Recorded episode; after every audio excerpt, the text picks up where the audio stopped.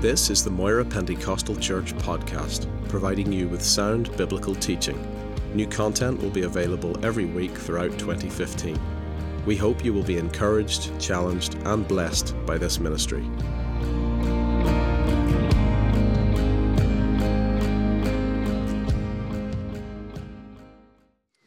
1 Corinthians chapter 7. I just want to read one verse, and let me just say before I do that I need to take it out of its, its context, its setting. Uh, because of uh, children, the congregation tonight, uh, I'll not tell you what the setting is. You can read it for yourself, the whole uh, chapter, and you'll soon find out. But anyway, in verse 7, Apostle Paul says, For I wish that all men were even as I myself, but each one has his own gift from God, one in this manner and another in that. For I wish that all men were even as myself, but each one has his own gift from God, one in this manner and another in that. Have you ever considered just how invaluable how important, how necessary that you are to somebody else. Have you ever thought of that? Somebody needs your love, your wisdom, your kindness, your thoughtfulness, your skills, your experience. Somebody needs you to have faith in them or to put your trust in them. Somebody needs you and the abilities and the gifting and the talents that God has placed within you. You can be a Ruth to some Naomi, someone who would be loving and caring and friendly and thoughtful and helpful. You can be an Aaron and a Hur to some Moses. Do you remember how that whenever Joshua was fighting the Amalek in the valley, how that Moses and Joshua, Moses and Aaron and Hur went up into the mountain, and how that whenever Moses held out the rod of God, uh, the battle went in favor of Joshua, but then when he got tired and he got weary and it dropped, the battle went in favor, in favor of Amalek. So he sat on a stone, and Aaron and Hur got on both sides of him, and they held up his arms. And you can be one that holds up the arms of somebody in prayer or some way to assist them when they're tired and they're weary. You know, lots of people, when they go into hospital, they tell me, because I visit hospitals a lot, they say, Pastor, since I come in here, I really have struggled to read anything. And I've really even struggled to pray. I just feel so ill, I just can't seem to do it. And I always say to them, well, that's okay because there's people praying for you. There's other ones holding your arms up at this time. You'll come through this period, but at the moment, don't worry about it because others will lift you up before God. So we can do that, can't we? You can be a Jonathan to some David, somebody that will, somebody that you can honor and respect and show loyalty to. You can be a Barnabas to some Saul, a consoler, the son of consolation, a reconciler. You know, Barnabas had a very important role to play uh, whenever Saul of Tarsus became a believer, because actually the church didn't want to believe it. They were frightened of this man. Remember, this is the man who was killing Christians and putting them in prison. And so when he gave testimony at the start, they were thinking he's just doing this to get in on us and spy on us. But Barnabas believed his sincerity. Barnabas listened to his testimony and he felt this man is genuine. He's the real deal.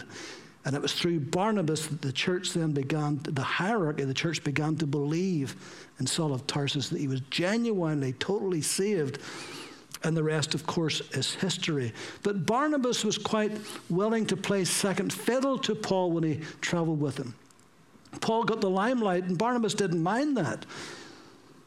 And you can be somebody like that too, somebody who believes in somebody else, somebody who maybe brings somebody in from the cold, as it were.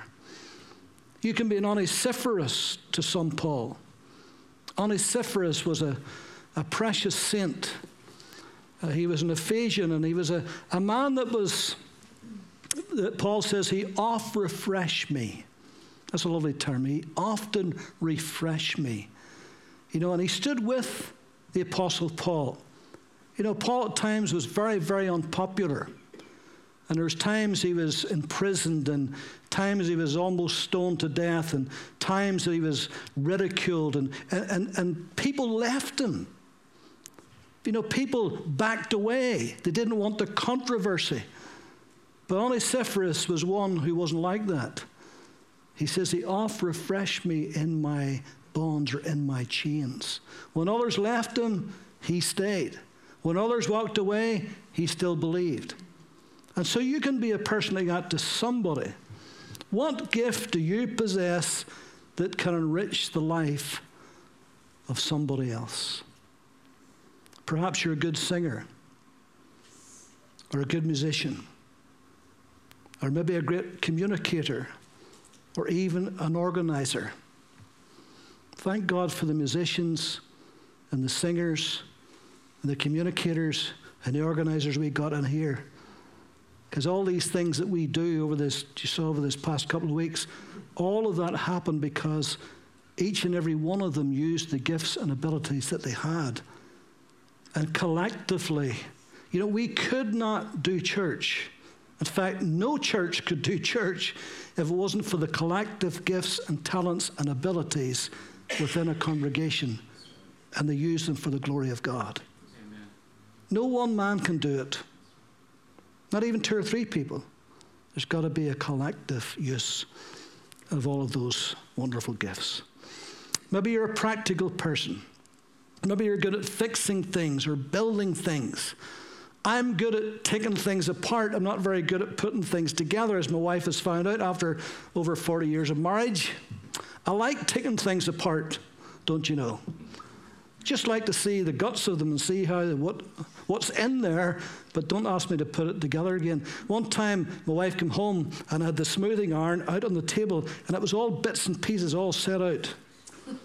And she was amazed. She looked at it. Oh, she thought, this is wonderful. He's going to fix this. So she says, That's wonderful, David. Uh, are you going to fix it? I says, No, no, I'm just looking at it. just. It's amazing all the parts that's in this. And then I proceeded to put it in the bin afterwards. I couldn't put it together. I used to have a wee motorbike. And I mean, it was a wee one. It was one of those hair dryers and two wheels. You know, one of those. In fact, these guys with bikes wouldn't even call it a motorbike. But it gave me trouble one time, and I stripped it down in the garage, and there were springs springing out of it, hitting the ceiling all over the place. Again, Sally thought, he must know what he's doing. I haven't got a clue. I just took it apart. Say, what did you do with that? Well, I put it all in the box and I sold the whole lot to somebody for a fiver. I didn't tell him there was, I wasn't saved in those days. I didn't tell him. had, had that wee bit in there. I didn't tell him that there were springs missing. I don't know if he ever got it together again, but I got my fiver anyway. maybe you're artistic, or maybe you're creative. I think of Kathy over there. Is there anybody more creative than Kathy? I mean, just let her loose. And we've seen it here over the years, haven't we? And she's a hard taskmaster, and I know that she'll tell you that. But just let her loose and suddenly those creative juices begin to flow and all kinds of things begin to happen. So there are endless possibilities and potentialities in all of our lives for good if we use it. God has given you a gift. Maybe you haven't even recognized that yet. Maybe you haven't even given it any serious thought. Maybe you're looking for something spectacular instead of something very simple. Not everybody is going to do the spectacular. Not everybody's going to do in front of the scenes. Most people will do behind the scenes. But every little part will count. Maybe, and I have to say this, maybe you're so uninvolved with the body of Christ that your gift has no opportunity to even work or to be used. Or maybe you still haven't recognized you've got a gift, even though you're using it, but you don't even recognize it as a gift or a talent. You just say, well, that's just me. It's just the way I am. Well, sometimes we have to consider these things and then see how can I use this for God and for his kingdom. James 1:17 Every good and every perfect gift is from above from the Father of lights with whom there is no variableness neither shadow of turning. Can you dare to believe that the God the Father of lights has put within every one of us a gift, a talent, an ability? I believe that he has. John Calvin said that our ordinary human abilities, common grace, he called it, leaving aside the spiritual gifts, was mentioned in a moment, but leaving that aside, surely there's something that you can do that could be used for the kingdom of God. God can take your normal, everyday ability and use it for his kingdom. In the New Testament, there's three places where gifts are mentioned. 1 Corinthians 12 talks about the nine gifts of the Holy Spirit. Ephesians 4 9 to 13 talks about the five Christ ascension gifts. When he ascended, he gave gifts unto the church apostle, prophet, evangelist, pastor, teacher. Then in Romans 8, sorry, Romans 12, 3 to 8, we have seven spiritual and practical gifts. They're all listed there, you can read them. So there's at least 21 gifts that are resident within the body of Christ and are resident within this body.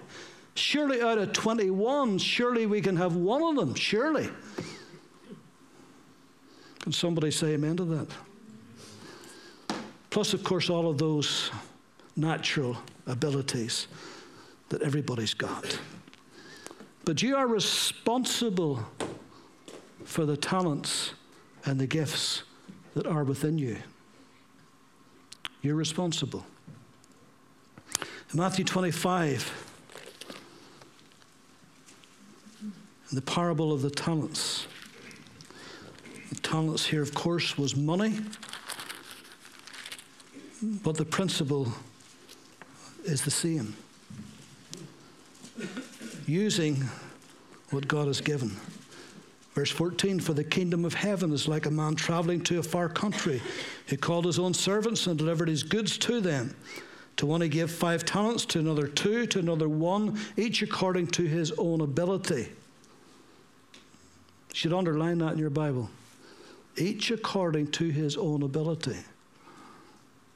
God gives to us each according to our own ability. Some will be more able than others. For some, much more will be required than others. But whatever God gives you, it'll be according to your ability.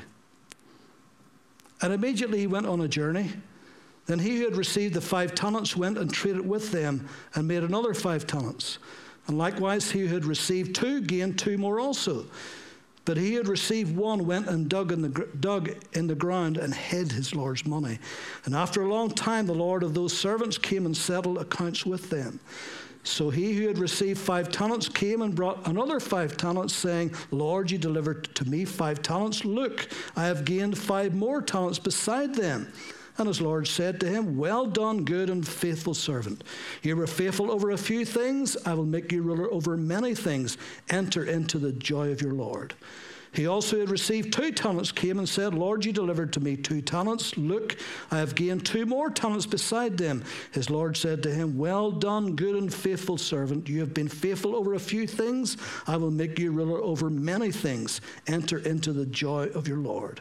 Then he who had received one talent came and said, Lord, I knew you to be a hard man, reaping where you have not sown and gathering where you have not scattered seed. And I was afraid and went and hid your talent in the ground. Look, there you have what is yours. Well, he was a chancer, this boy, wasn't he? He was chancing his arm. But his Lord answered and said to him, You wicked and lazy servant, you knew that I reap where I have not sown and gathered where I have not scattered seed. So you ought then to have deposited my money with the bankers, and at my coming I would have received back my own, at least with interest. So take the talent from him and give it to him who has ten talents. For to everyone who has, more will be given, and he will have abundance. But from him who does not have, even what he has will be taken away, and cast the unprofitable servant into utter darkness. There will be weeping and gnashing of teeth. We are responsible for the gifts and the talents that has been given to us. Paul writes to Timothy, who was a young pastor. You don't need to turn to this. 1 Timothy 4:14. Do not neglect the gift that is within you, which was given to you by prophecy with the laying on of the hands of the eldership. Now, here's a young pastor who needed encouragement. He, he had quite a, a task. Uh, running any church is a task, and this is the early church. All kinds of stuff was happening within the early church. So you needed to be brave, you needed to be courageous, you needed to know your calling in God. And so Paul is reminding him do not neglect the gift that is within you. God has put something in you. Whenever we prayed for you and the elders gathered round, something happened. Something was imparted to you. Do not neglect it. 2 Timothy 1 6 and 7. Again, Paul writes to Timothy and says, Therefore, I remind you to stir up the gift of God which is in you through the laying on of my hands. For God has not given us a spirit of fear or timidity, but of power and of love and of a sound mind. So it seemed like that this young pastor had got a little bit of a problem. He wasn't exercising uh, the gift, the talent, the ability to the degree that he should have been that was put within him. So Paul is just reminding him to stir it up. old friend of ours that used to come here years ago, Alex Schofield, called it the ministry of the poker. Stirring up the fire, isn't it? How many of us know that as you go on in your Christian experience, that it is a discipline in your daily life to stir things up. Because your flesh will not want to do it. Your flesh will be lazy and tired and want to lie down, and it can't be bothered. You got to stir yourself up. Listen, let me tell you something. Let me interview a secret here. Those of you who are preachers in here know this. Every single week you got to preach, you have got to stir yourself. You've got to stir yourself. Now, there's some weeks it's easy. There's some weeks it comes flowing. There's some weeks it's just there. There's some weeks you're full of inspiration, but there's some times and you're not. And the week goes on, and Sunday's coming quick, and you've got to stir yourself. You have to do it. You have to discipline yourself. You have to take time to do it. Edward Everett Hale said, I am only one, but still I am one. I cannot do everything, but I can still do something. And because I cannot do everything, I will not refuse to do something that I can do. And in other words, there is no excuse. Now, you may be sitting tonight and say, Dave, well, that's okay for you saying that. You know what your calling is, you know what you have to do, you get on with it. But what about me? What about me? There's a lady sitting down the back. She'll not mind me saying this. Well, maybe she will because she's quite shy. Elizabeth. Elizabeth's coming here for many years, hasn't she? And, uh, but what you probably don't know about Elizabeth is Elizabeth is a prayer warrior. Elizabeth prays for people every single day. Let me tell you a story. Two weeks ago, I buried a little lady. She didn't know I buried her. I didn't know that she knew her. And it's only because she saw my name on the little, you know, the little funeral thing. What do you call that? Order service. Order service. Thanks, Darren. She saw my name on that. And then she told me last Sunday, she says, You know, I prayed for that woman every day for all of these years. Isn't that wonderful? And she didn't know that she'd come to the Lord, that she'd get saved, that she was gone on the Lord. She didn't even know she was died, and didn't know that I was the one who'd been visiting her this past 18 months. And I didn't know that she had been praying for her all that time. You see? So you'll never see Elizabeth up here. She won't be leading worship. She'll not be singing. She'll not be doing drama. She'll not be doing any of those things. But she's going to be doing what she can do. She's going to be praying behind the scenes. And she has lots of people on her list. And she goes through them every day. Do you know that after she goes home to service tonight, that she'll have a prayer meeting with a prayer partner after the service every Sunday night? You didn't know that, sure you didn't. Your estimation of Elizabeth has just risen, hasn't it? I always had a high estimation, but she's very shy. She'll not tell you that, but that's, that's the way she is. So it's not wonderful. Somebody says there's three types of missionaries there's the feet missionary, they go. There's the hand missionary, they give. And then there's the knee missionary, they pray. So if you can't go, and even if you can't give, you can pray. There's something that we can do, isn't there? Always something we can do. Your gift can make you succeed. Proverbs 17 and 8 A gift is a precious stone in the eyes of its possessor. Wherever he turns, he prospers.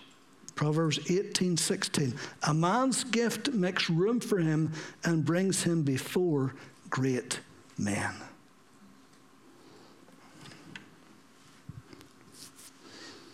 Washington Carver was a black man.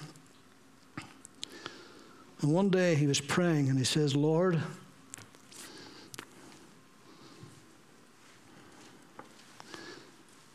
show me the secret of the universe. That's a big prayer, isn't it? And in effect, the Lord told him that his brain was too tiny to understand the secrets of the universe, but he says, I'll show you the secret of a peanut. And Washington Carver began to think about peanuts. And the more he thought about them, and the more he investigated them, and the more he looked into them, the more he discovered how useful and beneficial the humble peanut was. And by the time he had finished, the peanut was no longer just a humble peanut, it became a staple. And so many things come out of peanut and peanut oil and so forth. Dozens and dozens and dozens of things come out of it. And he became famous in America because of the peanut. A man's gift will make room for himself. God has put within you gifts, talents, abilities, skills to enable you to succeed in this life. What are you good at? What do you love to do? What is your passion? What is it you spend your time, your money, and your energies on? That may be a good indicator of what your gift is. A few weeks ago, uh, last week it was, in fact, that uh, Rachel Lappin, who normally plays her drums, Rachel's out there in Madagascar on a mission field. And she writes blogs. Those of you who read her blogs, you remember whenever she landed, she got into a little light aircraft that had to take her to the hospital in the north of Madagascar. And that light aircraft was run by MAF, Mission Aviation Fellowship. Mission Aviation Fellowship is a great missionary organization that's all over the world. But do you know how it started? It started by a New Zealander who, right almost at the end of the Second World War, he was a pilot. and he flew for the RAF, was married, lived in England. And the many times he would fly across the Atlantic or up and down the Atlantic, rather than across it, but up and down the Atlantic, he had lots of time in his hands, a lot of time to think. And he began to think, you know, these planes are used in war, they're used for destruction, they're used for death and for killing. What if we could use these planes to bring life to people? What if we could use these planes to carry the gospel to inaccessible places? What if we could use these planes for a missionary endeavour? And this New Zealander, Murray Ked, Kedron, or Kedlon, can't quite get his second name right there. But he and two others, an Australian and American, they got together and they thought, this is an idea. So they began to pursue it. They contacted a lot of big high powered businessmen, people like John Laing, the big builder, many years ago. And in a process of time, they got an airplane. So they were off and running. The only trouble was, in their first journey, it crashed into a mountain. Fortunately, they stepped out of it alive. But not to be dissuaded, even though it's going to take longer to get it going now, they kept at it and at it and at it. And today, after 70 years, MAF has pilots and aircraft flying all over the world. They make at least 200,000 flights every year. Four continents, 55 countries, 130 aircraft, all those pilots, believers, using their God given talent for the Lord. Isn't that wonderful? And so he was just an ordinary man. He was a pilot in the war. And he thought, how can I use this for the kingdom of God? And the rest is history. And it's still being used today all over the world. Many, many people could not be at their mission stations if it wasn't for MAF because they fly into the most inaccessible places and jungles and mountain areas and they take missionaries in, they take educational stuff in, they take food in, they take medicine in. they fly. There's Maud Kells, one of our most famous missionaries in this country. Remember the lady who was shot uh, in, the, in the Congo there just recently? It was MAF who flew her to the hospital. If it hadn't been for MAF, she maybe would have died there. She needed really to get to hospital, but they brought her in. What used to maybe take 10 days' journey, now it takes just a couple of hours in a little airplane. Your gift can make you succeed. But better still, your gift can help others succeed. Mm. 2 Timothy 2 2. Paul says, And the things that you have heard from me among many witnesses, commit these to faithful men who will be able to teach others. It's good to be able to pass on to others what you know, what you have learned, what has worked. If you can pass that on to others, that's even better. Because that means that gift, whatever it may be, will continue even into another generation. Paul helped Timothy and Titus and Onesimus. Jethro helped Moses, gave him wise counsel. Now, of course, you want to be able, or you, you want to have the passion to pass that on. You want to hold all to yourself. You want to be able to pass that on and give others opportunity. I stand here tonight before you because somebody gave me opportunity. Didn't happen overnight. I was wet behind the ears. When I think of my first sermons, I cringe. And I mean that. But somebody was patient. Somebody saw something in me that I didn't see in me and was patient and gave me opportunity. And after several years, I came into ministry. Why do you think that the Jasons and the Martins and the Tonys, Why do you think they get opportunity? Because it needs to be passed on.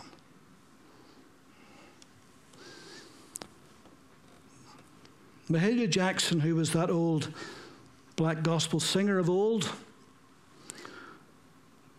here was one of her songs. Gary was singing it the other night in jest. If I can help somebody as I pass along, if I can cheer somebody with a word or song, if I can show somebody how they're traveling wrong, then my living shall not be in vain. Remember the chorus? Then my living shall not be in vain. Then my living shall not be in vain. If I can help somebody as I pass along, then my living shall not be in vain. If I can do my duty as a good man ought, if I can bring back beauty to a world uprot, if I can spread love's message as the Master taught, then my living shall not be in vain. See, you can help somebody or you can inspire somebody and you can challenge somebody. And at the end of it, somebody will say, Thank God for so and so. Someday, someday, now you young ones, you see, you get to a certain age, you begin to think of these things. Someday, someday, when you're no longer here, somebody will look back and thank God for you. That your path crossed because you gave them something. You inspired them, you encouraged them, you challenged them, and now they're moving on too.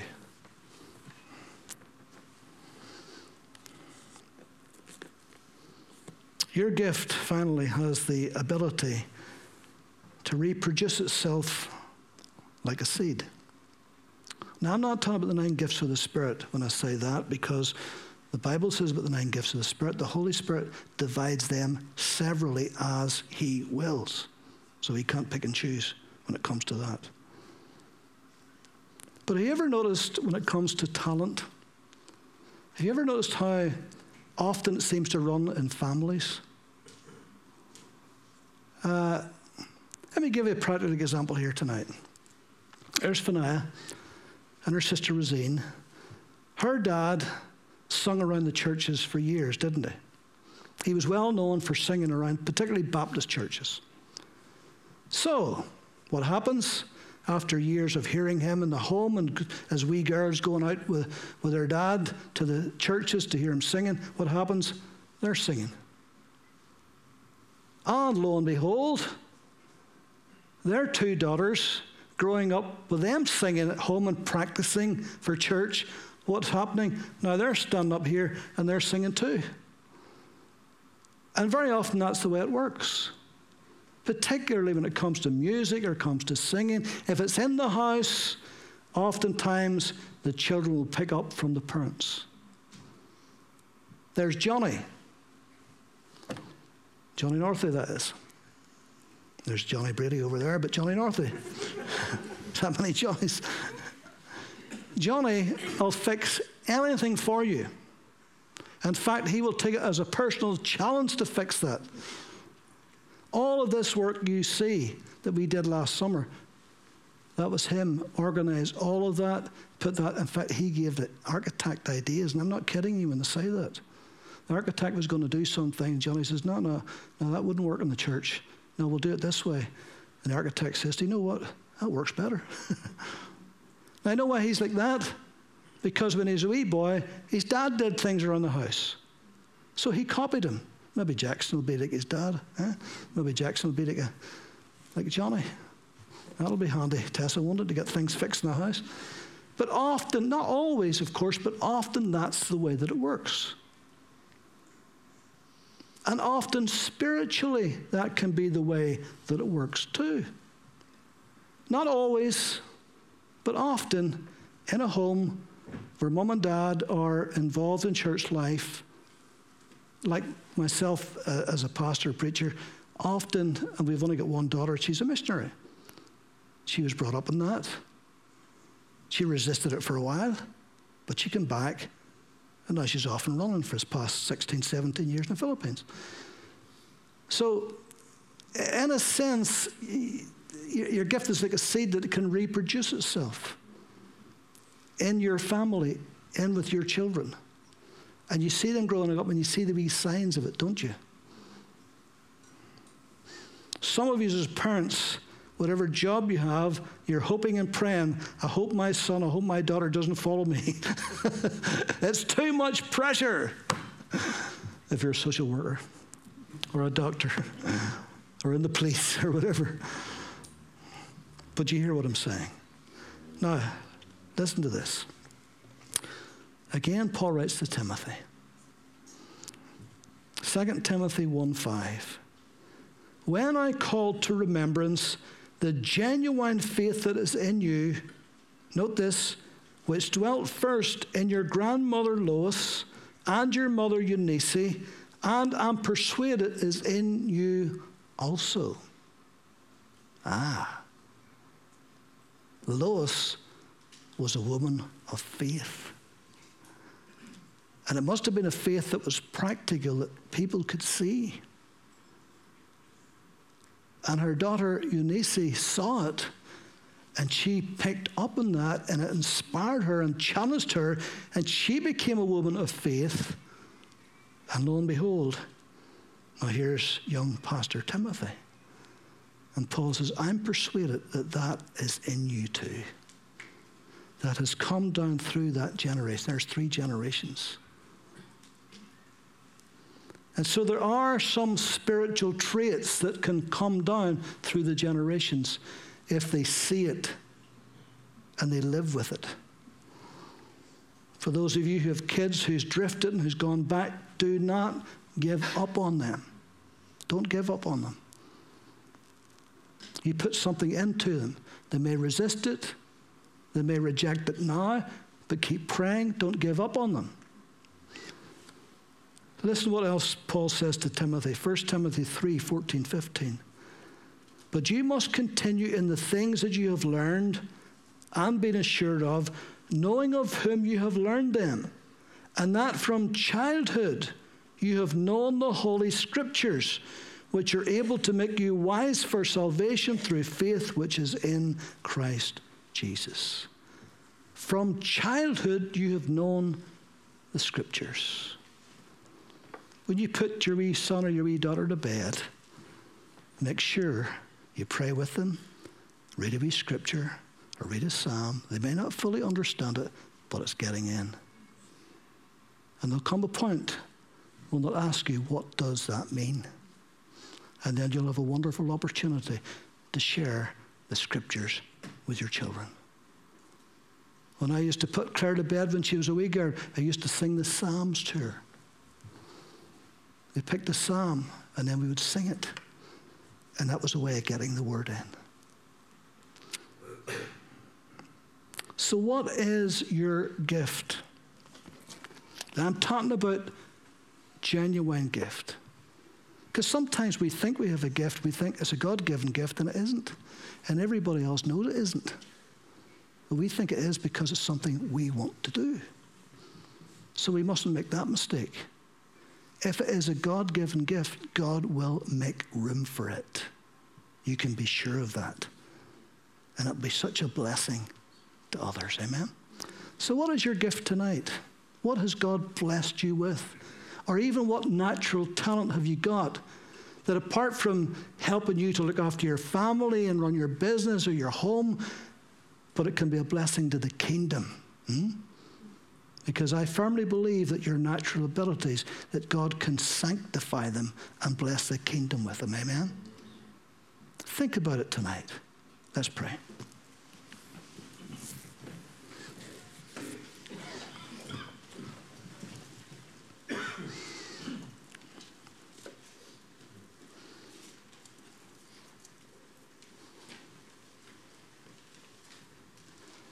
Lord, even tonight, if we're just the one talent person, if that's all we have, that's all we need.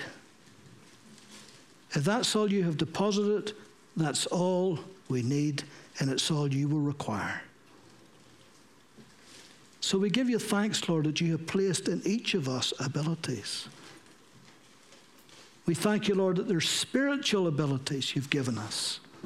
You've enriched our lives through them, and you've enriched the lives of others through them.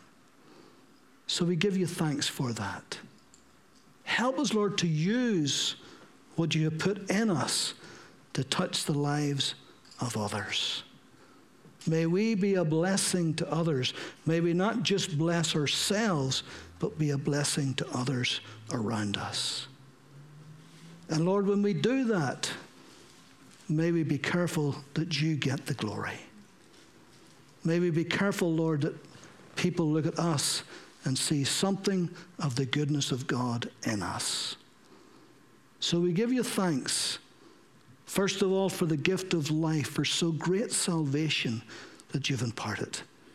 And we give you thanks for every blessing, every good gift from the Father of lights. We bless you and thank you for it tonight. In Jesus' precious name. Amen.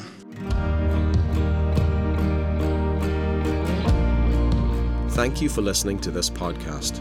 You can also watch the Sermon of the Month video at youtube.com forward slash Moira Pentecostal or download the sermon video through our iTunes video podcast.